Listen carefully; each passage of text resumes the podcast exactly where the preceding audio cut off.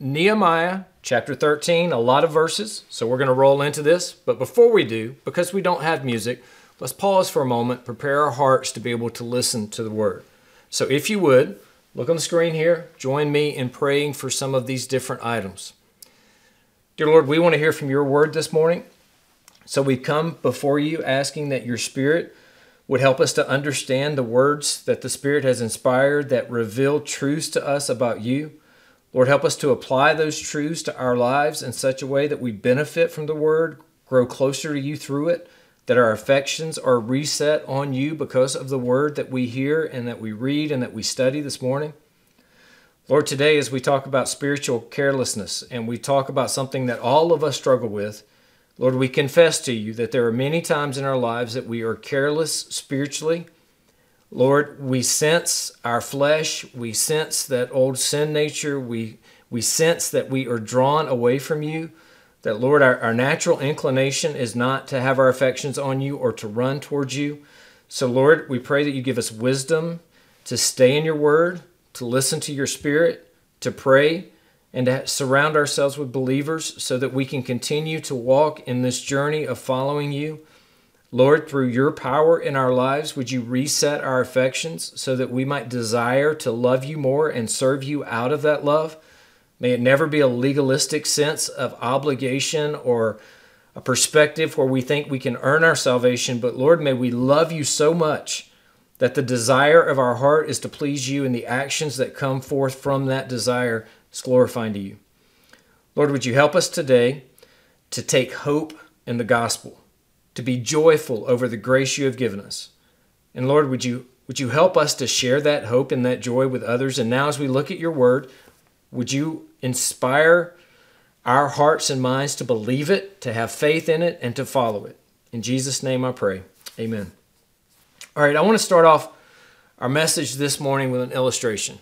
I use this illustration in different formats. You may have heard it before, but today we're going to see a stark contrast between the difference of a thermostat and a thermometer. You think about a thermostat and a thermometer. Uh, both of them will tell you a temperature. A thermostat sits on the wall, you turn the temperature to what you want it to be, and the thermostat will then seek to control the temperature in the room around it. A thermometer, it also tells you a temperature, but a thermometer takes the temperature and adapts to the temperature of whatever mouth it's in or of whatever degrees it's trying to take. So a thermometer changes quickly and changes over time.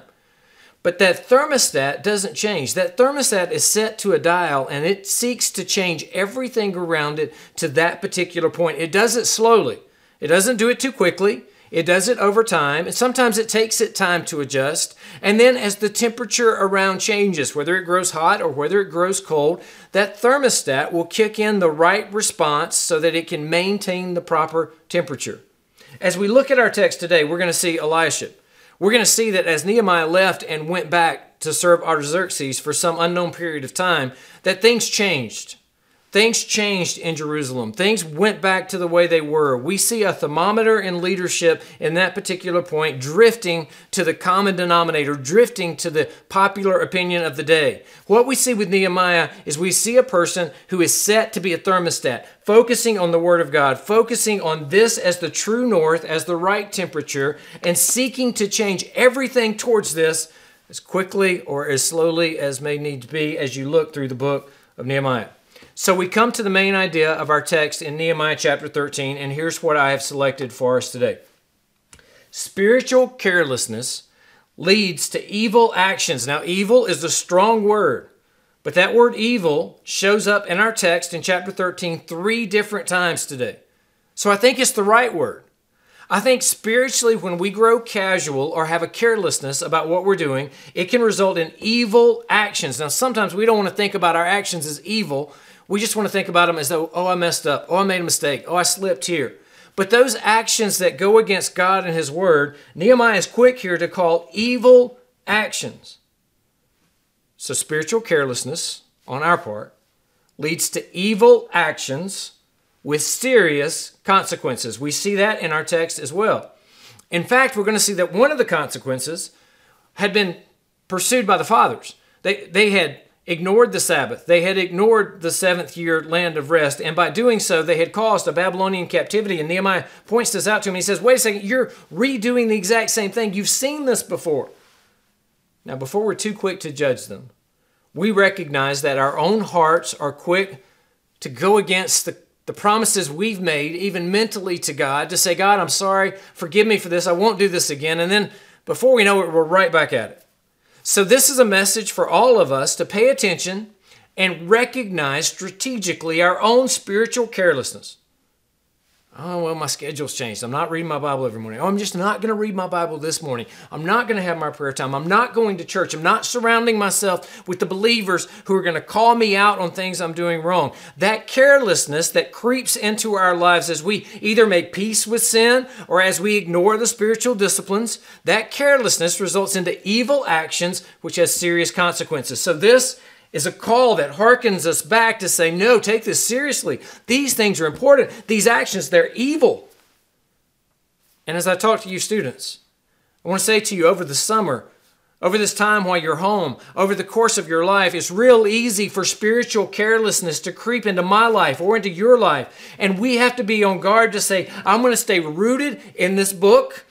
No Bible, no breakfast. I'm going to stay rooted in this book, daily reading the Word of God, memorizing the Word of God, meditating on the Word of God, thinking on the Word of God, living a life where I'm praying to God, asking for His Spirit to help me, that I'm leaning on God when sinful temptations come, pleading to Him, Lord, help me to escape this temptation, where I've surrounded myself with others, those friends for life, surrounded myself with those friends for life who will come into my life and say, wait a second, what are you doing? You know know this is not right. And they'll call you out on it. My fear is that after you graduate from Cedarville, that after you leave this place where you've had chapel so frequently and a Bible minor and friends all around you, that you grow spiritually careless. Spiritual carelessness results in evil actions, which has serious consequences. You can avoid that by staying in the Word, staying rooted to the cross, to His Word, feeding on it constantly, surrounding yourself with a good local church, with good people, with good friends, praying and asking the Holy Spirit to empower us not to give in. So let's look at what spiritual carelessness in Nehemiah chapter 13 led to. Here's our outline for today. We're going to see unwise associations. We're going to see unkept promises. We're going to see an unholy Sabbath. And then we're going to see ungodly marriages. Let's read verses 1 through 9 as we focus first on unwise associations. Here's what it says On that day, meaning the day that all of this occurred, they read from the book of Moses and in the hearing of the people. Now, these first three verses set up what takes place next with the unwise associations. So pay attention to these first three verses. It says, And they found written that no Ammonite or Moabite should ever enter into the assembly of God. For they did not meet the people of Israel with bread and water, but hired Balaam against them to curse them. Yet our God turned that curse into a blessing. As soon as the people heard the law, they separated from Israel all of those of foreign descent. So we, the context is set. No Ammonites, no Moabites.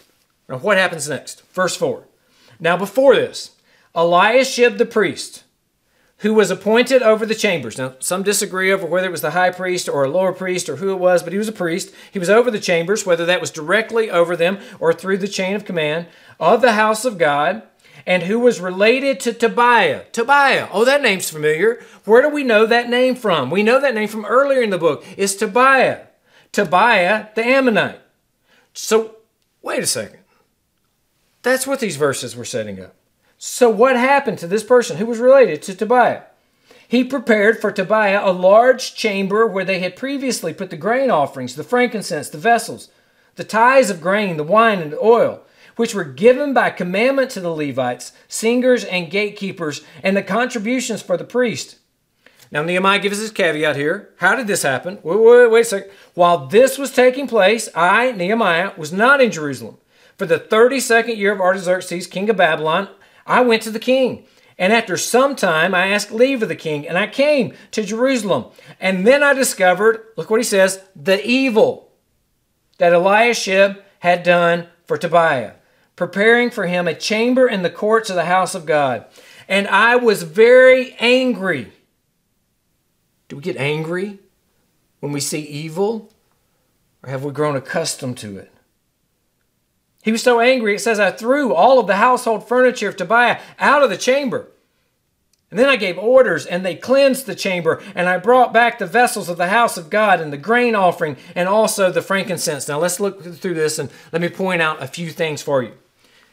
First, it says the reading of the Word of God. We note in the book of Nehemiah the reading of the Word of God has an effect on the people. Here, it had an effect on the people. That's an application point for us to say the reading of the Word of God, when we sincerely look at what God's Word says and we take it as God's Word, eternal truth for how we should live our lives, and we dig deep into this Word, it should have a profound effect on the way we live. It's not just a book that we study for facts. It changes the way I live my life. It convicts my heart. It changes my affections. Read the Word of God for all it's worth. Meditate on it. Memorize it. Dig deep into it. They read the Word of God. It says there that no Ammonite or Moabite should ever enter the assembly. You remember that from Deuteronomy 23 3 through 5 because they hired Balaam to curse them. Now you remember Ammon and Moab were born from the incestuous relationship of Lot and his two daughters back in Genesis chapter 19, verses 30 through 38. Their, their grandmother, Lot's wife, had died in Sodom. Looking back, she turned into the pillar of salt because she was longing in her heart, looking back for Sodom. Instead of embracing God and his laws, they rebelled against his people and they called for them to be cursed. The Ammonites worshiped a god named Molech or Milcom, depending on what you're looking at. They sacrificed children in the fire to them. We see this in Leviticus 18 21 and 2 Kings 23 10 and 13. The Moabites worship Chemosh. They also sacrificed children. We see this in 2 Kings 3:27. These are two different gods, false gods, where they were sacrificing even their own children to these gods to appease the wrath of these gods. This is not the God of the Bible that we see here. This is a competing religion that's going against this we see that they summon Balaam, summoned by Balak, the king of Moab. This is why it's such a big deal. And in verse 24, the priest invited Tobiah the Ammonite. We remember him from chapter 2, verse 10, chapter 4, verses 7 and 8. An enemy of Nehemiah, an enemy of all of the things that they have done. They didn't want the wall built. They didn't want the temple restored. They didn't want the worship of God to take place. And now, instead of being part of it, Nehemiah kept them out. They're actually living in the temple. Instead of just having a toehold in it, they actually live in the temple and have pushed out the tithes that are supposed to be there. This is a great evil, and we should be angered over this. How is it that somebody would put Tobiah and prepare a large chamber for them? A chamber that's supposed to be used for the very tithes and offerings of the worship of God. Nehemiah chapter 6, in verse 6 says, I wasn't around when this happened. There was 12 years that he served as the governor, and then he returned to Artaxerxes. We don't know whether it was in Persepolis, the capital, or in Susa, which is where he was initially. We don't know exactly what was happening but he was probably gone for some extended amount of time. But some of the commentaries say it took 55 days to travel the 1,100 mile journey that it would take. So at 55 days, you could estimate he was there. He spent some significant time there, and then he had to return. So perhaps he was gone for two years. Perhaps he was gone for more than two years because all of this that has taken place. We certainly hope it took more than two years for these people to go from the covenant they had signed in chapter 10 to the actions that we see represented here in chapter 13. And even as I say that, I know in our own hearts we are so prone to wonder. We are so prone to flee away from the God that we love. Nehemiah wasn't present. Nehemiah comes back. When he comes back, he says, I discovered the evil that he had done for Tobiah. And I was very angry. He threw all of the household furniture out, perhaps foreshadowing Jesus, the coming Savior, when he would cleanse the temple and demonstrate his anger at how worship had been perverted. There's something for us there. That we should make sure, however it is we do worship, that the worship is honorable to God, that it is, it is seeking on humbling ourselves before the one true God to serve Him and to worship Him. Verse 9, he says that he gave the orders and said, Cleanse the chambers. Now it's plural here, so we don't know whether there was more than one chamber or whether he just thought they all needed to be cleansed because Tobiah was living in one. And he brought back the vessels of the house of God. Put the things back in here that belong in here. Quit doing things that don't belong in here. and the grain offerings and the frankincense. So I have some application for you on this. Some questions we should ask ourselves about this. There was an unwise association that had taken place between Eliashib and Tobiah. They were related. That relationship somehow led to him allowing him to live in a place he should not have lived. So I ask myself and I ask you do we have unwise associations in our lives that are causing us to compromise on what God's word has said? We need to be a friend to sinners. We need to share the gospel with the lost. But we do not need to have associations that are unwise and calling us, causing us to sin against the God that we love. Do you have such an unwise association? Are you not mature enough in your faith to pull that person towards Christ? You're allowing them to pull you away from Christ. And if so, that association is not wise for you. It's not something you should be pursuing. It's not good for you. Perhaps as we think of ourselves as the New Testament, as the temple of God, do we have in our proverbial house a room occupied by the enemy? Have we made peace with sin in such a way that we allow something in our lives that we allow in our proverbial house for there to be a room that we say, no, no, no, God, I'm keeping this room to myself. You can't go in this room. This is my closet. This is my room. This is where I keep my junk. And here what we see is that we should be angry and not making peace with our sin. We should be frustrated not to allow evil to be in our lives so that we clean that room out. We get rid of that room. We throw out the furniture. We make it right and we put in the things that should be in place there. Have you made peace with your sin? We're called in Romans 8 to put to death the deeds of the flesh by the power of the Spirit. I urge you right now, if you've made peace with your sin, to think about that sin and not let that sin go with peace, but to ask the Spirit to help you make war against that sin to overcome that sin of the flesh. There's a second point here as we look verses 10 through 14, we see some unkept promises. It says, I also found that the portions of the Levites had not been given to them. So why was the room empty for Tobiah? They hadn't been doing their tithe. So that the Levites and the singers who did the work had actually fled, each to his field. So I confronted the officials, says Nehemiah. Why is the house of God forsaken? We'll come back to that. And I gathered them together and set them in their stations. Then all Judah brought the tithe of the grain, the wine, and the oil into the storehouses. And I appointed as treasurers over the storehouses Shelemiah the priest, Zadok the scribe, Pedaiah of the Levites, and their assistant Hanan the son of Zaccur, the son of Mattaniah. For they were considered reliable. It's a key word there. And their duty was to distribute to their brothers. Now, here we see a phrase in verse 14 that's going to pop back up three more times after this, two more times in the exact same sense. Remember me, O my God concerning this.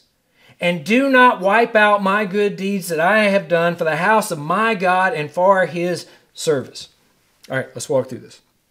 We see in verse 10, they had not given the portions to the Levites that they should have given. That's why the chamber was empty. Nehemiah confronts them. He didn't overlook the compromise. He didn't say, oh, this is no big deal. He didn't forgive it. He actually confronted it. He came and he said, no, this is not right. Remember, he's the thermostat on the wall. We've got to adjust the temperature back to the Word of God. The Word of God says, do this. This is what we do. He doesn't take an opinion poll to figure out what's supposed to happen. He goes to the true Word of God. Verse 11, he asked the question, Why is the house of God forsaken? Nehemiah chapter 10, verse 39, you remember, they made the covenant. They made the covenant, and at the end of all of the covenants that they made, which they're breaking, you go back and, and compare them one to one. At the end of that, it says, We will not neglect the house of God. Oh, we, we read this and we ask ourselves the question Why did you fall in this way? You, you made a covenant you said, We won't neglect the house of our God. And then in chapter 13, you neglect the house of your God. Why isn't it some other sin that tempts you, some other sin that perhaps you went to? Instead, they do exactly what they made a covenant that they would not do. In verse 13, he appointed people to be over it, reliable people. He appointed a priest, a scribe, a Levite, and a layman. And then in verse 14, he says, Remember me, O my God. Now, when we look at this, remember me, O my God, think about it more as Nehemiah saying, Lord, help me Lord, help this to take root and not just to remember him in some sense of, of Lord, I want my name to be known, but it's, it's really a plea out for help. Lord, remember what we're trying to do here. Remember these good deeds and allow them to take root. So here he says this in a humble prayer. And this humble prayer is going to come back up again. The word remember comes up repeatedly throughout this entire book. So let's look at our application. What promises have we made to God and not kept? And we do it frequently. We do it flippantly. We tell God things when we feel sorrow for something, and then we allow carelessness to creep in, and we repeat the same actions over and over and over again. What is it in your life? What is it in my life that we've made a promise to God and not kept? We look at point number three the unholy Sabbaths. Verse 15 it says, In those days I saw Judah, in Judah, people treading wine presses on the Sabbath and bringing in heaps of grain, not just grain, heaps of grain, and loading them on donkeys, and also the wine, the grapes, the figs, and all kinds of loads, which they brought into Jerusalem on the Sabbath day. And I warned them on the day when they sold the food. Verse 16, the, the Tyrians also who lived in the city, they brought in fish and all kinds of good, and they sold them on the Sabbath to the people of Judah in Jerusalem itself with an exclamation point. They did this in Jerusalem. Then I confronted the nobles. He didn't let it go. He didn't let it pass. He confronted the nobles and said to them, What is this evil thing that you are doing, profaning the Sabbath? evil thing. We in our culture don't like calling things evil. We like to gloss them over. We like to make them feel like they're just little things, that they're no big deal. And here we see a stark awakening when we read these words and say, Evil? Evil? But that's what the word says to us. So perhaps we don't take our own sin seriously enough. Verse 18, he elaborates Did not your fathers act in this way? And did not our God bring all this disaster on us and on this city? And there's where we get to the serious consequences. Spiritual carelessness leads to sinful actions, results in serious consequences. Now you are bringing more wrath on Israel by profaning the Sabbath. So, what does he do?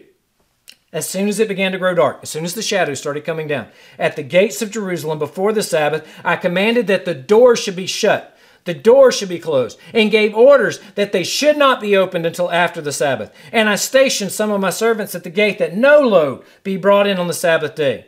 Then the merchants and the sellers and all kind of wares, they lodged outside Jerusalem once or twice. They couldn't get in the doors, they just stayed outside. So Nehemiah says in verse 21, But I warned them, and I said to them, Why do you lodge outside the wall? If you do this again, I will lay hands on you. Uh, it doesn't mean he's going to pray for them. That means he's going to do bodily harm to them and force them to leave. This is how seriously he's taking sin against God. From that time on, they did not come on the Sabbath. Then I commanded the Levites that they should purify themselves and come guard the gates to keep the Sabbath day holy. Here we see remember again, another one of these prayers. Remember this also in my favor, oh my God, and spare me according to the greatness of your steadfast love. You can hear the yearning of a person who wants their affection set on God, who wants to serve God well. Remember this, oh God, and spare me. This is not some prideful plea. This is a humble plea to God. Spare me according to your great steadfast love. So we look at this heaps of grain, trading wine presses, loading donkeys, bringing in fish, selling it to the people in Jerusalem itself. Verse 17, he confronts them, this evil thing, profaning the Sabbath, the unholy Sabbath we see there. This is why God brought disaster on them. Carelessness towards God's commands. He orders the gates closed. He threatens the violators. He commands them purify himself. And then he says, Lord, remember me. So, how do we apply this to our lives? Have we allowed materialism? They were buying and selling. They wanted goods, they wanted things. Have we allowed materialism? They were buying and selling. Well, there's others coming in, and the others are going to buy and sell. And if my business isn't buying and selling while theirs is buying and selling, I'm losing out on a profit. Is it material gain? Or for our culture, perhaps, have we allowed sports? Or something else? Have we allowed anything to become more important to us than setting aside time to worship God? I'm going to go do this. I can, I can, I can worship God in my own way, forsaking the assembling together of yourselves, as Hebrew warns against. Have we done this? If we have, perhaps this text should speak to us this morning and cause us to be convicted about that, to recalibrate ourselves, to set our thermostat on the wall in such a way that we will realign ourselves with the Word of God. Uh, the second one is just convicting to me, but it's here. We don't keep the Sabbath in the same way they kept the Sabbath in the Old Testament. God made man for the Sabbath, not the Sabbath for man. There's no legalistic requirement. This was a Saturday. We worship God on a Sunday. He was resurrected on a Sunday. You see in the New Testament the worship on a Sunday. We set aside Sunday morning for the worship of God. There's no command to say that you have to set that, side, that a day aside and do absolutely nothing on it. But there is a principle here of God created the whole earth in six days. He rested on the seventh. Throughout the Old Testament, He gave them a Sabbath rest. He gave a Sabbath year of rest for the land. He, he created us in such a way that we should work, and we should work to the glory glory of God, and we should be good stewards of that, but then we should also rest. And I'm not very good at this one. I don't stand here telling you I've got this one taken care of. I enjoy work, I enjoy what I do. I often have difficulty maintaining the balance in life by resting properly. I often sit down to rest to come up with eight more things I should go do. It's difficult. And yet, here we see a principle that sometimes it's good for us to rest in order to acknowledge that we're not the ones in control that God is. We're serving Him, we're doing what He wants. Here we move to our fourth point ungodly marriages. Let's look at what it says in verse 23. And in those days I saw Jews who had married women of Ashdod, Ammon, and Moab. Now, let me clarify right here. It's not marrying with other ethnicities that's the problem. It's marrying other religions. That's the problem. Look at this as we walk through it. They're from these other places. It's not the ethnicity, it's the religion. And half of their children spoke the language of Ashdod. So they could not speak the language of Judah. So then they could not read the Torah. They could not understand the word of the Lord that had been commanded to them. It says in verse 24, but only the language of each people. So then I confronted them and I cursed them. He recognizes that if they don't have the language to understand God's word, they're not going to live after God's word. These are eternally significant issues. He cursed them and beat some of them and pulled out their hair, pulling out the hair, a, a disgrace after someone had been convicted. And I made them take an oath in the name of God you shall not give your daughters to their sons, or take their daughters for your sons or for yourself. And he gives an illustration here. Why is this so important? Did not Solomon, king, of Israel sin on account of such women, women of other faiths, other religions? Among the many nations, there was no king like him. He was beloved by his God, and God made him king over all Israel. Nevertheless, foreign women made him even, even him to sin. Shall we then listen to you and do all this great evil and act treacherously against our God by marrying foreign women? Well, it gets worse and one of the sons of Jehoiada, son of Eliashib, the high priest, was the son in law of Sanballat the uh, Horonite. Therefore I chased him from me. Can you imagine Nehemiah up in age at this point in time, realizing this, chasing him from him? Verse 29, another one of these prayers. Remember them this time, oh my God, for they have desecrated the priesthood and the covenant of the priesthood and the Levites. Serious matters here. Verse 30, thus I cleansed from them everything foreign, and I established the duties of the priest and the Levites, each in his work, and I provided for the wood offering at appointed times and for the first fruits. Remember me, O my God, for good. Ungodly marriages. They married women from Ashdod, Ammon, and Moab other religions. The children could not speak the language to hear or read the word of God. Nehemiah confronts them and he confronts them violently, and it shocks us because we take sin so lightly and he took sin so seriously.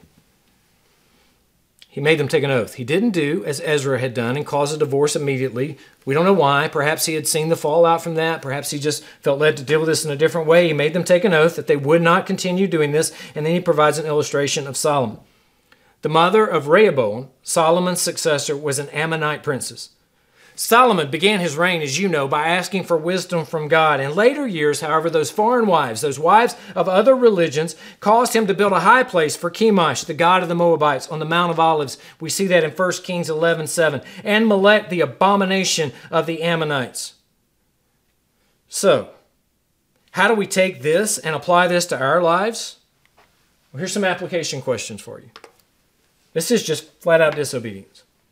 Is there an area in your life where carelessness has led to disobedience, where you know you are disobedient to God because you have been careless? Carelessness leads to evil actions with serious consequences. Perhaps the Lord today is giving you the opportunity to repent so that you can come back to Him. Be in right relationship with Him. Have you allowed the attractiveness or emotional feelings to draw your affections to an ungodly person?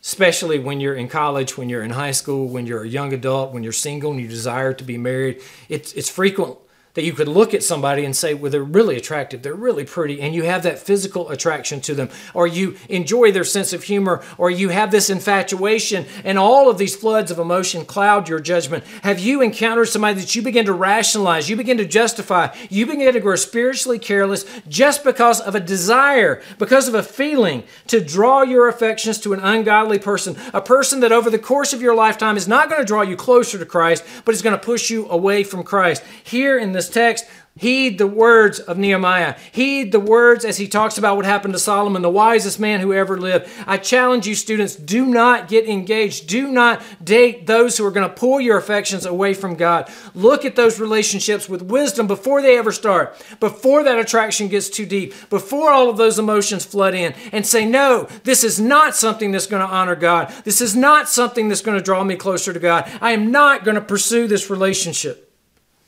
My heart breaks for those who have, and they deal with the difficulty of that for the remainder of their lives. Have you allowed that attractiveness or emotional feeling to pull you into a relationship that you know is pulling you away from God? Those feelings are strong, but the Word of God is true. And spiritual carelessness leads to evil acts, results in serious consequences. William Booth, the founder of Salvation Army, said this I want you young men to always bear in mind that it is the nature of a fire to go out. You must keep it stirred and fed and the ashes removed. And I want to remind all of us today it is the nature of our spiritual fervor, our spiritual fire, our spiritual excitement to go out. We must constantly, as we tend to the fire, we must constantly put new wood on the fire, stoke the fire, remove the ashes that would drown out the fire. We must make sure we are constantly in the Word, meditating on the Word, memorizing the Word, in churches, surrounding ourselves with believers, making sure we are pursuing God and His righteousness. Spiritual carelessness leads to evil actions with serious consequences. You look at it. You can see compromise, you can see selfishness, you can see materialism, you can see disobedience. That honestly probably hits us all. In closing today, I want to point you towards a song.